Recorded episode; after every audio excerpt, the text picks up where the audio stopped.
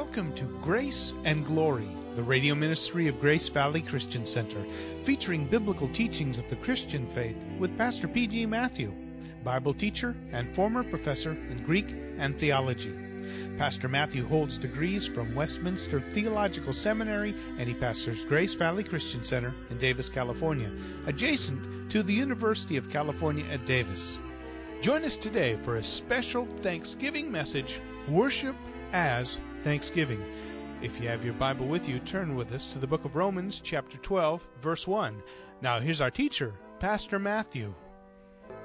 Father, we learn from your word that it is the nature of the unsaved, it is the nature of the unbelieving not to give you thanks even though he receives from you blessing after blessing after blessing, even though you surround him with common grace, even though you feed him daily, in you all people live and move and have their being.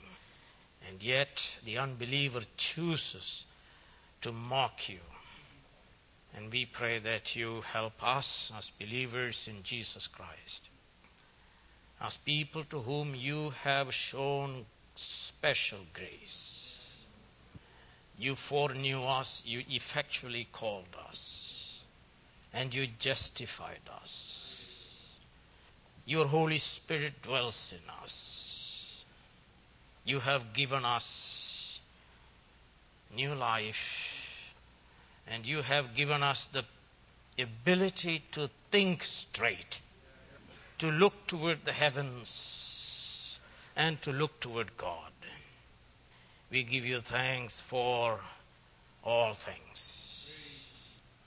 Especially, we give you thanks for the amazing work you have done.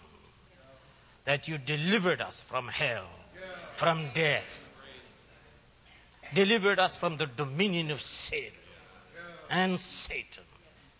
You have made us children of God, united us with yourself. And nothing in all creation can separate us from the love of God, which is in Christ Jesus our Lord. So our hearts are filled with thanksgiving and great gratitude. We bless you. We worship you. We adore you. We lift you up, O God, and give you great praise. Lord, we pray that you open our hearts that we may learn from your word to serve you acceptably all of our life. O Holy Spirit, illumine our minds. Give us great wisdom. Teach us from your word and clothe us with great humility, that we may bow before your majesty. For we pray in Jesus' name. Amen. Romans 12, verses 1 and 2. Therefore, I urge you, brothers, in view of God's mercy, to offer your bodies as living sacrifices, holy and pleasing to God this is your spiritual act of worship. Do not conform any longer to the pattern of this world, but be transformed by the renewing of your mind. Then you will be able to test and approve what God's will is His good and pleasing and perfect will intelligent worship. We have been considering the subject of worship. In one sense, we made the point that worship of God is all of life. Whatever we do, whether we eat or drink, do it all for the glory of God. As people of God, born of His Spirit, we are to glorify God and to enjoy Him forever. So Paul tells us in Romans 12 and verse 1 in view of God's great mercy shown in behalf of us, we are to offer our bodies. We are to put our bodies, which includes mind, affection, and will, we are to put our bodies at the disposal of God as living sacrifices for His service, all of life. A life controlled by the mighty Holy Spirit enjoys life, especially in the enjoying of peace with God and peace of God. We do not exchange truth for a lie. We exchange lie for truth. That is an ongoing activity because sin is still in us. So there is a continuous exchanging of what? Lie for truth. That's why it says, Be not conformed, but be ye transformed. This is the evidence that we have been saved. Let us recall the wise words of the Puritan, George Swinnock. And he said, Worship comprehends all that respect which man oweth and giveth to his Maker.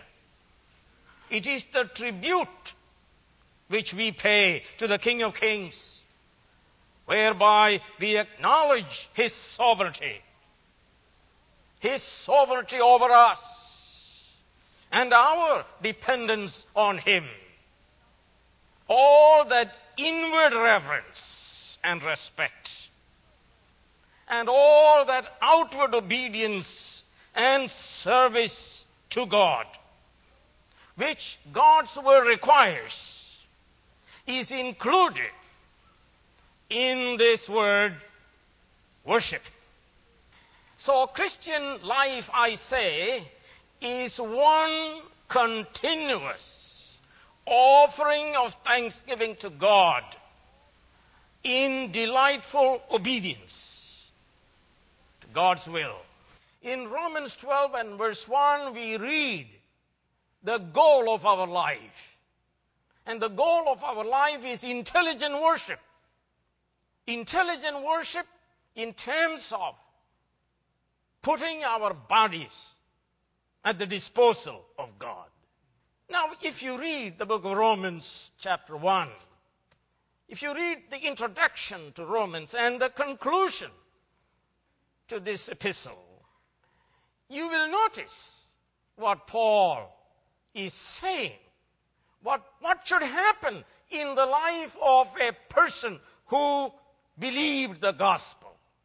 And here it is in verse 5 of Romans 1. Through him and for his name's sake, we received grace and apostleship to call people from among all the Gentiles to obedience that comes from faith. And the last chapter, the 16th chapter, and let me read to you from verse 25 and 26. Now to him who is able to establish you by my gospel a gospel which he set forth in this epistle, and the proclamation of Jesus Christ according to the revelation of the mystery hidden for long ages, but now revealed and made known through the prophetic writings by the command of the eternal God, so that all nations might believe and obey him to the only wise God be glory forever through Jesus Christ. Amen. There you have it. You preach the gospel, and if you trust in the gospel, if you trust in Jesus Christ alone for your salvation, your life is a life of obedience to God. So Romans 12:1 exhorts us to the dedication of our bodies. As intelligent worship. And Romans 12, verse 2 tells us how we are to achieve this life of dedication to God. By discerning the will of God, by doing the will of God, that we may come to delight in the will of God. First, then, is conformation. We are told in verse 2 do not conform. Do not conform any longer to the pattern of this world. Stop the habit of letting yourselves to be molded, squeezed into the pattern of this age, it says. Now, this negative command tells us that we have been made able through the power of the gospel not to conform to the pattern of this world. Gospel is the power of God unto salvation to everyone who believes. So this negative command speaks about our freedom in Jesus Christ. Once we were in Adam, once we were under law, once we were under the dominion of Satan, once we were regulated by sin, we were slaves of sin. Once we were powerless, we were sinners, we were ungodly, we were enemies of God. Once we were unrighteous, we were without understanding. We did not seek God, we were worthless, and we were violent. Our mind was set on the desires of the flesh. Our mind was hostile to God. Our mind did not submit to God's law. And we were unable to please God. Though we knew God, you read Romans 1, we exchanged the knowledge of God for the lie of atheism and self sufficiency, of worldliness.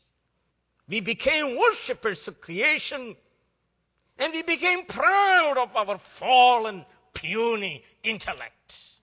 Then we were filled with every kind of wickedness. And you read that in this gospel of Romans. In the name of freedom, we were in fact serving the dictates of Satan. Turn with me to the, to the book of Ephesians and chapter 2.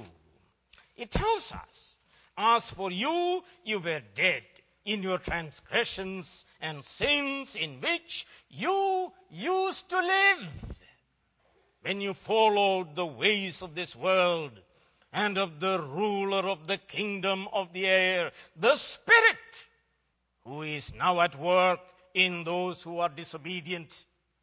In the name of freedom and self sufficiency, we were rendering obedience to Satan. And we were under the wrath of God. But something momentous happened. Jesus Christ, the Son of God, died for our sins and was raised for our justification. And we've been effectually called. Holy Spirit regenerated us. And we have been united to Jesus Christ. And Paul says, we died with him. We were buried with him. We were raised with him. From the sphere of death to the sphere of life.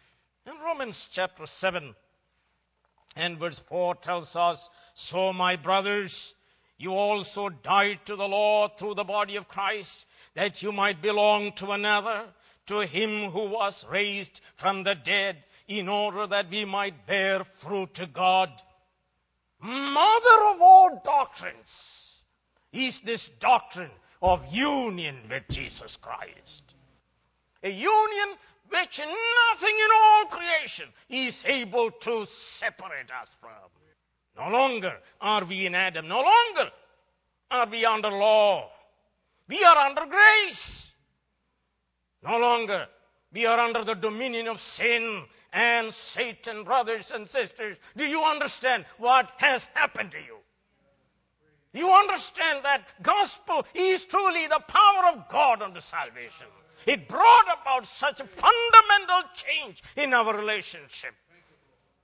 No longer related to Adam, but we are related to Jesus Christ, the King of kings and the Lord of lords.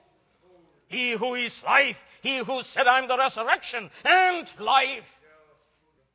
Mercy there was great and grace was free. Pardon there was multiplied to me. There my burdened soul found liberty on Calvary.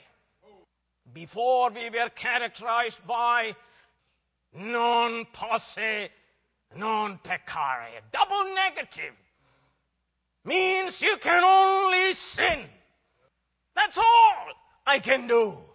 Slave of sin slave of Satan. And if you are not a believer, understand you have absolutely no freedom. Understand it is impossible for you to do anything that will please God. But that characterization is changed. And now we can be characterized by posse non peccare, meaning we are able not to sin don't you think we should praise God for that? That's the power of God unto salvation. Before we were powerless, now we are powerful. Before we were ungodly, now we are godly. Before we were sinners, now we are justified. Before we were enemies, now we are lovers of God and children of God.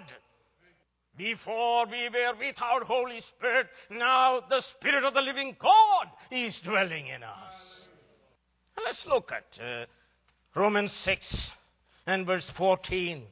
For sin shall not be your master because you are not under law but under grace. Isn't that wonderful? Sin is no longer our master. Satan is no longer our master.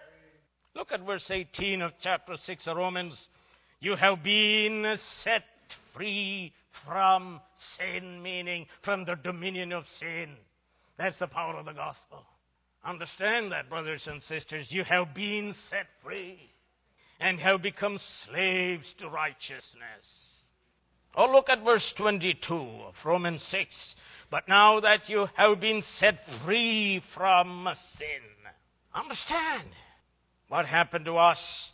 Free at last, free at last. Almighty God in His Son set us free free not to sin, free to obey God, free to think God's thoughts, free to discern God's will, free to do God's will, free to delight in God's will.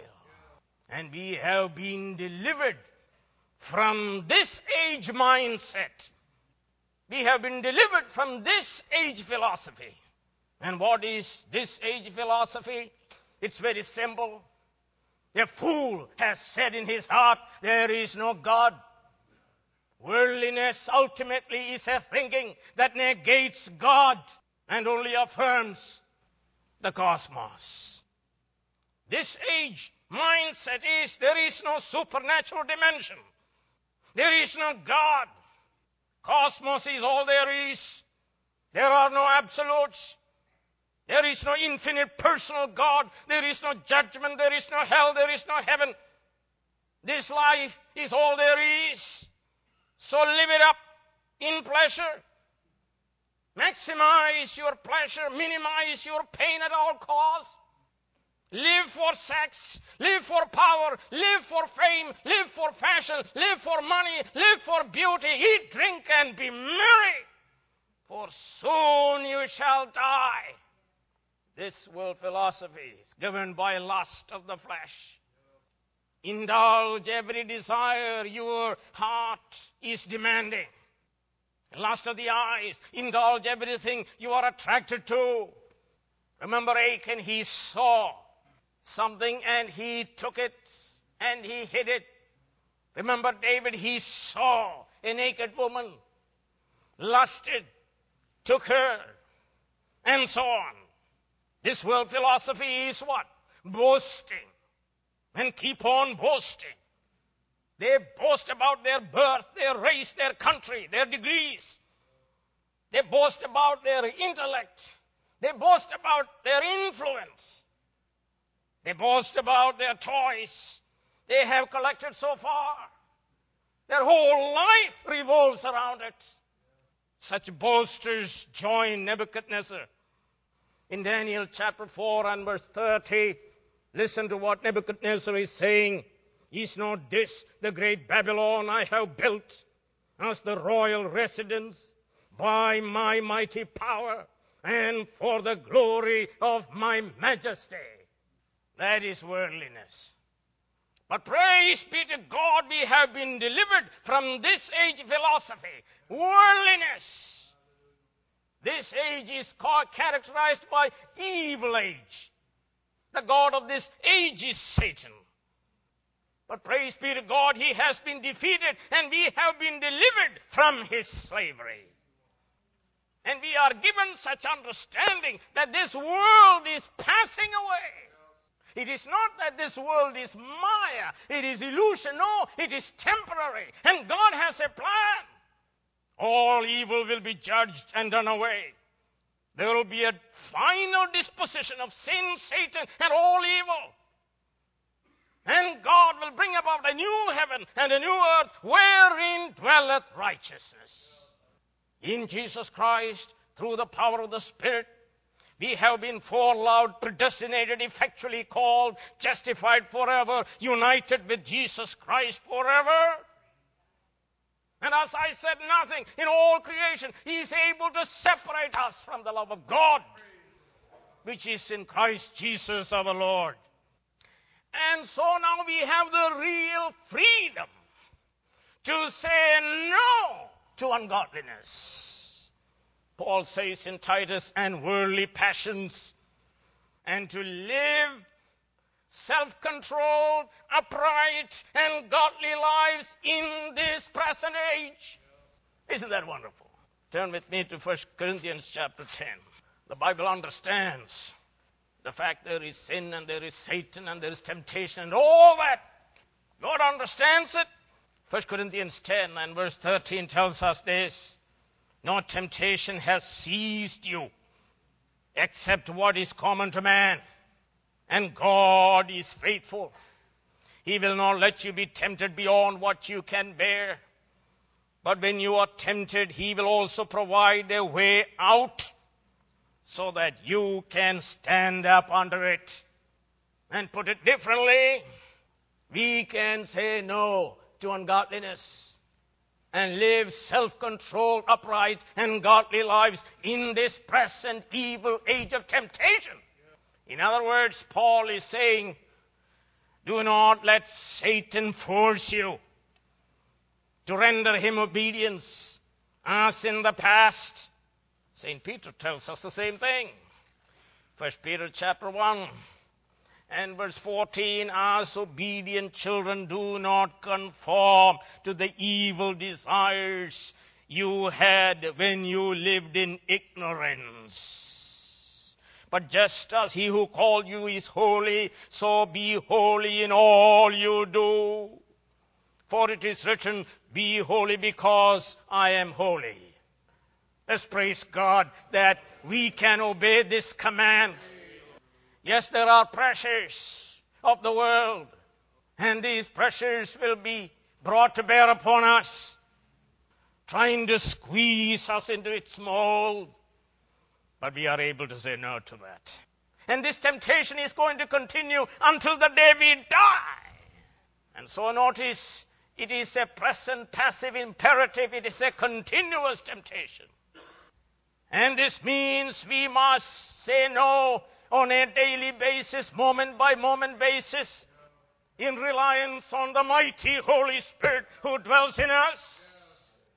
But not only that, point number two is transformation. We are not called to conformation to the world. We are called to transformation. In other words, we have freedom not to conform, but we have freedom to be transformed. We have the freedom, freedom to put off the old man, and we have the freedom to put on the new man. And the point here is let us exercise then our freedom. His name is Jesus, for he will save us from our sin. Salvation is freedom from the dominion of sin. It is freedom to love God and do righteousness. In fact, the gospel calls us out of disobedience into obedience. Otherwise, gospel doesn't mean anything. Eisupakoen pisteos. We are called unto obedience of faith. Obedience that springs from faith in the gospel. You have been listening to Grace and Glory with Pastor P.G. Matthew. This has been part one of a special Thanksgiving message. Join us next week for part two.